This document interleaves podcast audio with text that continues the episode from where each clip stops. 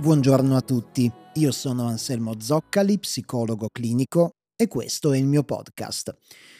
Primo episodio del 2024. Oggi parliamo di humor, di umorismo. Perché parlare di umorismo in un podcast di psicologia? Eh, perché l'umorismo è una parte molto importante del nostro essere umani.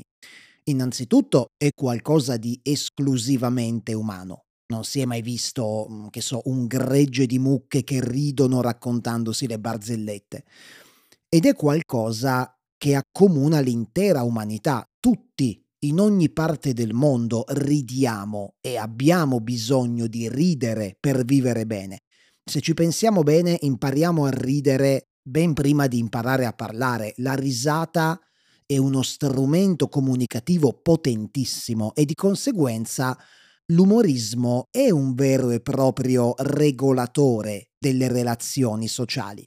Una battuta azzeccata, ad esempio, può sciogliere una situazione di tensione o può far sentire una persona ben accolta.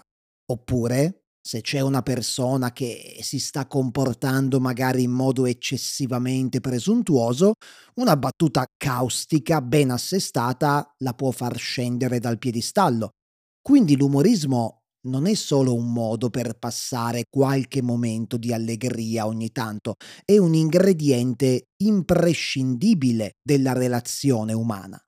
Ed è un ingrediente che ci dice tantissime cose di noi. Dostoevsky diceva per conoscere un uomo bisogna studiare non il suo silenzio, non il suo modo di parlare, ma il suo riso. E io devo dire, mi trovo abbastanza d'accordo. Sappiamo ridere di noi stessi con leggerezza? O magari siamo di quelle persone che usano l'umorismo come scudo per impedire agli altri di conoscerci veramente? Abbiamo la sensibilità necessaria per capire quando un certo tipo di umorismo sia adeguato e quando no? Usiamo l'umorismo più per avvicinare o più per allontanare le persone? Lo usiamo per avvicinarci al nostro inconscio o per mascherarlo? Queste sono tutte domande che possono svelare molto della nostra personalità, del nostro modo di essere e di essere assieme agli altri soprattutto. Ma oggi non voglio parlare di un umorismo qualsiasi, voglio parlare di umorismo nero, di black humor.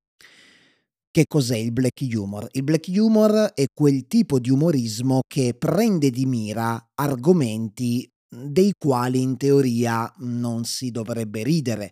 Argomenti come la morte, la violenza, la malattia, la disabilità, le discriminazioni culturali o razziali, le differenze di genere, la religione, eccetera. È un tipo di umorismo che sicuramente può non piacere a tutti e Parlando di black humor, come sicuramente molti di voi sapranno, il giorno di Natale, il 25 dicembre, quindi ormai quasi un mese fa, è uscito sulle piattaforme streaming il nuovo show di Ricky Gervais, con un titolo, devo dire, mm, rassicurante, soprattutto visti i tempi, ovvero Armageddon.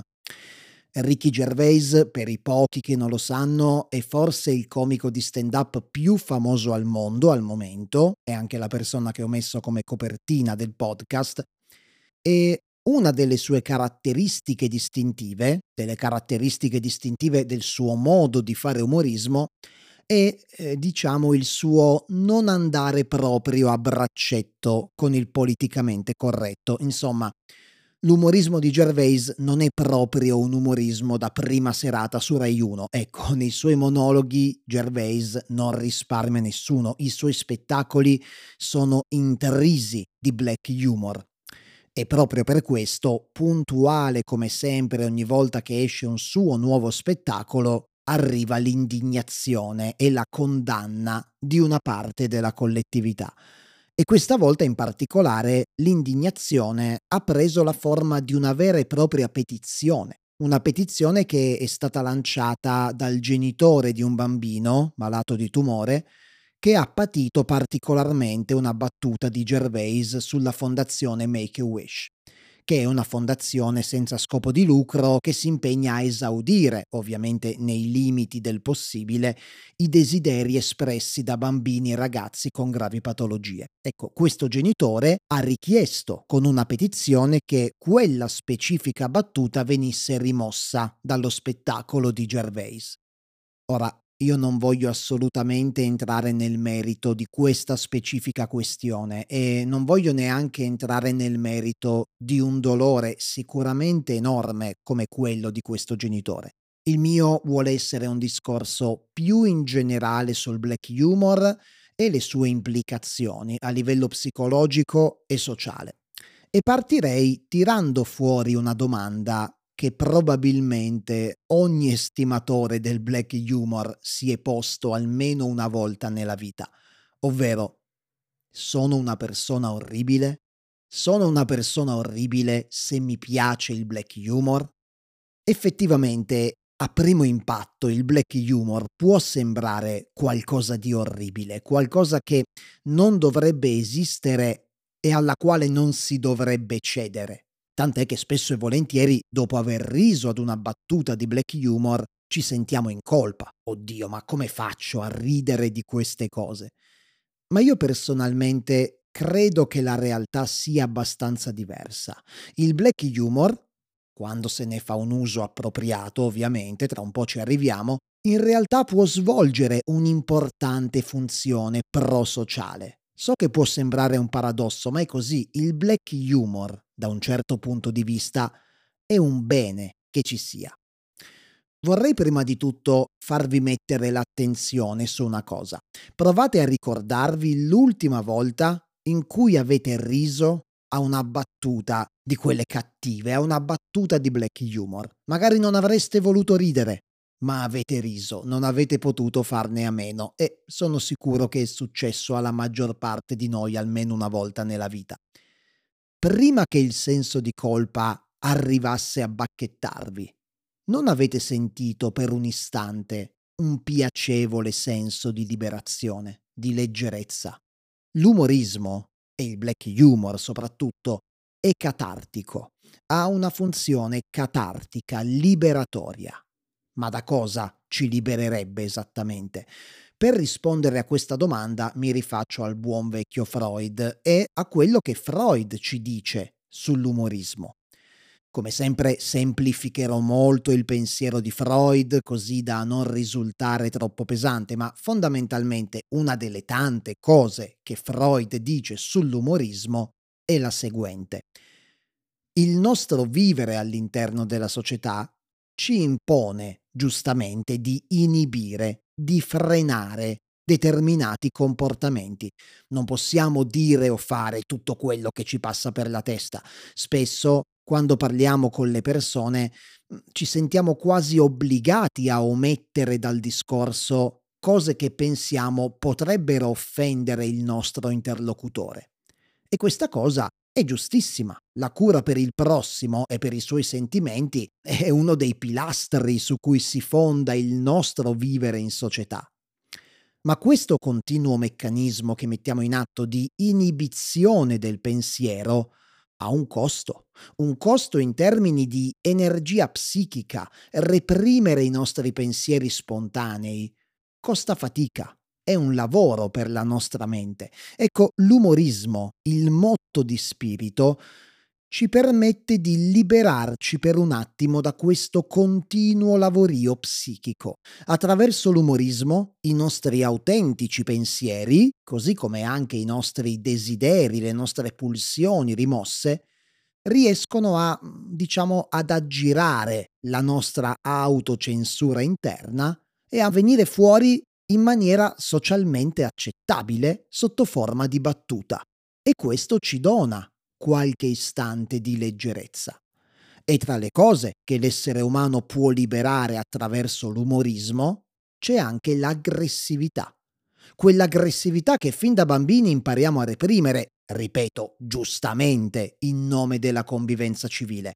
Ecco, il black humor, se vogliamo sposare una visione freudiana, ci offre uno spazio sicuro e relativamente innocuo per alleggerire, anche in modo creativo se vogliamo, quella tensione psichica che tiene a bada la nostra aggressività, che tiene a bada quella scintilla distruttiva che c'è in ognuno di noi, perché ricordiamolo sempre, l'uomo è Eros, ma è anche Thanatos.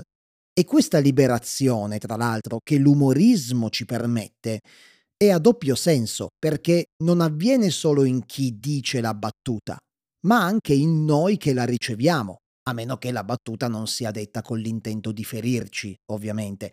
La risata spontanea con la quale reagiamo, spesso anche involontariamente, a una battuta riuscita, è proprio la manifestazione visibile di questa scarica di energia psichica. Ora, parlando di black humor, ho usato l'avverbio relativamente innocuo perché il black humor è un materiale delicato che va maneggiato con molta cura, quando viene utilizzato senza la necessaria maestria e soprattutto senza la necessaria sensibilità, può far male, molto male. E sì, avete capito bene, per fare black humor serve sensibilità. Tra un po' ci arriviamo. Bene, abbiamo parlato fin qui del black humor e dell'umorismo in termini freudiani, ma io credo in realtà che l'interpretazione di Freud sia solo un pezzo della questione, soprattutto per quanto riguarda il black humor nello specifico. Io non credo proprio che il black humor possa essere ridotto solamente ad una esternazione creativa della nostra componente aggressiva. Sicuramente in parte è così, ma c'è di più. Il black humor, secondo me, è un invito ad attraversare assieme una frontiera. Cosa voglio dire? Cerco di spiegarmi meglio con un esempio e torno a parlare ancora di Ricky Gervais. Ricky Gervais, tra le mille cose che ha fatto nella sua carriera, ha scritto e recitato in una serie tv chiamata Afterlife. Sicuramente qualcuno di voi l'avrà vista. È una serie che personalmente ho adorato, mi ha fatto ridere, mi ha fatto piangere, mi ha coccolato, mi ha preso a cazzotti, insomma è una serie da vedere secondo me. Questa serie parla di una cosa molto seria, parla di quest'uomo che si chiama Tony e che è interpretato proprio da Gervais, che ha perso la moglie a causa di un cancro, moglie della quale era innamoratissimo e tutta la serie è incentrata proprio sul modo in cui Tony elabora il lutto per la scomparsa della moglie. Ed è una serie intrisa fino alle ossa di black humor e piena di battute al vetriolo sulla morte, sul cancro, sulla disabilità, sulla religione, ce n'è per tutti e Gervais, come ho già detto, sa come fare dell'umorismo nero come la pece. Eppure Afterlife è anche una serie estremamente delicata, estremamente seria, seria ma non seriosa, perché spesso tendiamo a confondere serietà con seriosità, anche se sono due cose estremamente diverse. È una serie di una profondità davvero notevole. E questo nonostante il black humor di cui è intrisa. Anzi, scusate, ho sbagliato, non nonostante il black humor.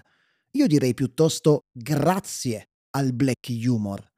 Se Afterlife affrontasse temi come la morte, la malattia, l'amore, la solitudine, il lutto, senza spruzzargli addosso delle sapienti pennellate di humor nero, come invece fa, non avrebbe la stessa efficacia, non sarebbe in grado di toccare così in profondità il cuore di chi la guarda.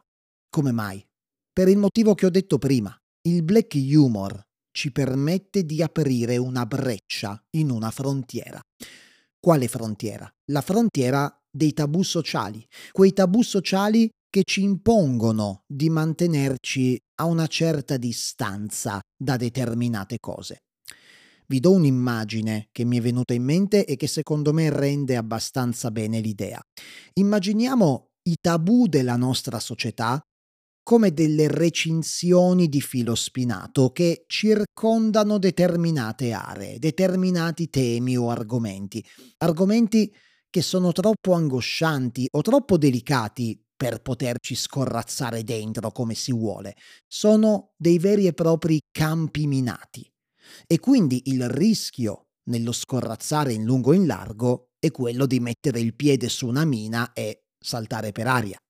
Quindi, all'interno di queste aree protette dal filo spinato, ci si può entrare, ma ci si può entrare soltanto seguendo un determinato percorso, come un tour guidato. Chiamiamolo il tour del politicamente corretto. Politicamente corretto che ti dice dove puoi andare e soprattutto dove assolutamente non puoi andare. Il politicamente corretto è questo, è un percorso guidato, è un percorso obbligato. E questa cosa non è un male, attenzione, io non sono assolutamente un detrattore del politicamente corretto quando viene usato con intelligenza e con la giusta flessibilità. Ecco, in questo scenario che ho descritto, cos'è il black humor? Il black humor è un buco nella recinzione di filo spinato. Un buco piccolo, attenzione, un buco che non compromette l'integrità della recinzione. Il black humor non vuole abbattere la recinzione, vuole lasciarla in piedi. Devi saperlo trovare, questo buco, e quando lo trovi puoi intrufolarti dentro e farti una passeggiata in mezzo alle mine. Ma attenzione, devi essere molto bravo per camminare in mezzo alle mine, per sfiorarle senza saltare in aria. Devi conoscere molto bene il terreno su cui ti stai muovendo, altrimenti, boom, sei fregato. Ci va intelligenza e un'estrema sensibilità, come dicevo prima, per maneggiare il black humor senza saltare in aria. E Gervais è uno che questa intelligenza e questa sensibilità ce l'ha, ci porta in mezzo alle mine, ma sa benissimo come non saltarci sopra e come non farci saltare sopra. Il black humor, quello fatto per bene, fa proprio questo, ci fa deviare per un attimo dal tour guidato del politicamente corretto e ci fa osservare da vicino, da molto vicino, tutte quelle cose che siamo abituati a guardare da una certa distanza che siamo abituati a guardare da attraverso un vetro, tutte quelle cose che ci angosciano, tutte quelle realtà che non ci sentiamo abbastanza forti per affrontare, appunto la morte, la malattia, la crudeltà umana, le ipocrisie necessarie al nostro vivere in società, gli stereotipi, i pregiudizi che tutti noi abbiamo e che fatichiamo ad ammettere anche a noi stessi. Il black humor ci mette di fronte a queste cose e ce le fa vedere per quello che sono, senza edulcorarle le spoglia della loro aura di sacralità. Niente è sacro nel black humor, niente è intoccabile. Ogni cosa, anche la più terribile, può essere il pretesto per farsi una risata. Ma quella del black humor non è una risata sguaiata, derisoria, è una risata che ti fa prendere consapevolezza, che ti mette di fronte alla terribile realtà delle cose ma riesce a farlo, e questa è una magia secondo me, senza appesantirti, con la benedizione della leggerezza, con la benedizione dell'ironia e soprattutto dell'autoironia, perché spesso chi fa black humor lo fa in primis su se stesso. Attenzione, sto parlando di leggerezza, non di superficialità. La superficialità va a braccetto con l'inconsapevolezza, mentre la leggerezza spesso nasce al contrario da un elevato grado di consapevolezza. Pensiamo alla meravigliosa concettualizzazione della leggerezza che fa Kundera in L'insostenibile leggerezza dell'essere, per fare un esempio. Ci va ingegno e sensibilità per riuscire a fare una cosa del genere, a benedire con la leggerezza tematiche che solitamente sono portatrici di un peso insostenibile. Bisogna sapere come farlo, con chi farlo e in che contesti. Bisogna essere estremamente responsabili perché fare black humor non vuol dire assolutamente deresponsabilizzarsi, al contrario, vuol dire assumersi una enorme responsabilità, la responsabilità di portarci in sicurezza in mezzo alle mine. Per questo il black humor, il vero black humor, non l'odio mascherato da umorismo, è materia per pochi. Io con Gervais ci vado in mezzo alle mine. Con Pio e Amedeo magari no, ecco. Ho fatto adesso la differenza tra black humor e odio travestito da umorismo, perché penso che sia una distinzione molto importante. Il black humor non è mai mosso dall'odio. Se alla base di una battuta c'è odio, quello non è black humor, quello è odio. Punto. L'intento del black humor non è quello di ferire, non è quello di allontanare, anzi l'obiettivo del black humor è stringerci tutti assieme attorno all'assurdità dell'esistenza. Un comico scozzese che si chiama Daniel Sloss ha detto una cosa a tal proposito molto bella secondo me. Fare black humor non vuol dire sminuire una vittima o prendere in giro una tragedia, bensì vuol dire portare un certo livello di umanità all'interno di un evento in cui l'umanità sembra mancare.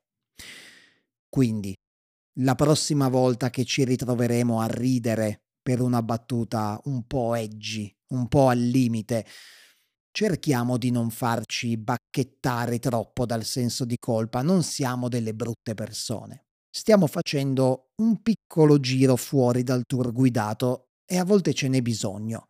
Ce n'è bisogno per alleggerirsi, per non prendersi troppo sul serio, per fare una pernacchia all'assurdo che permea le nostre vite, con la certezza che potremo tornare a casa sani e salvi.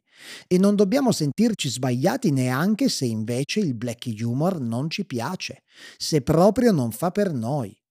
Va benissimo, ricordiamoci che l'umorismo di ognuno di noi è espressione della nostra più genuina soggettività e la nostra soggettività va rispettata e celebrata sempre e comunque. Ridere è una cosa seria, seria ma non seriosa.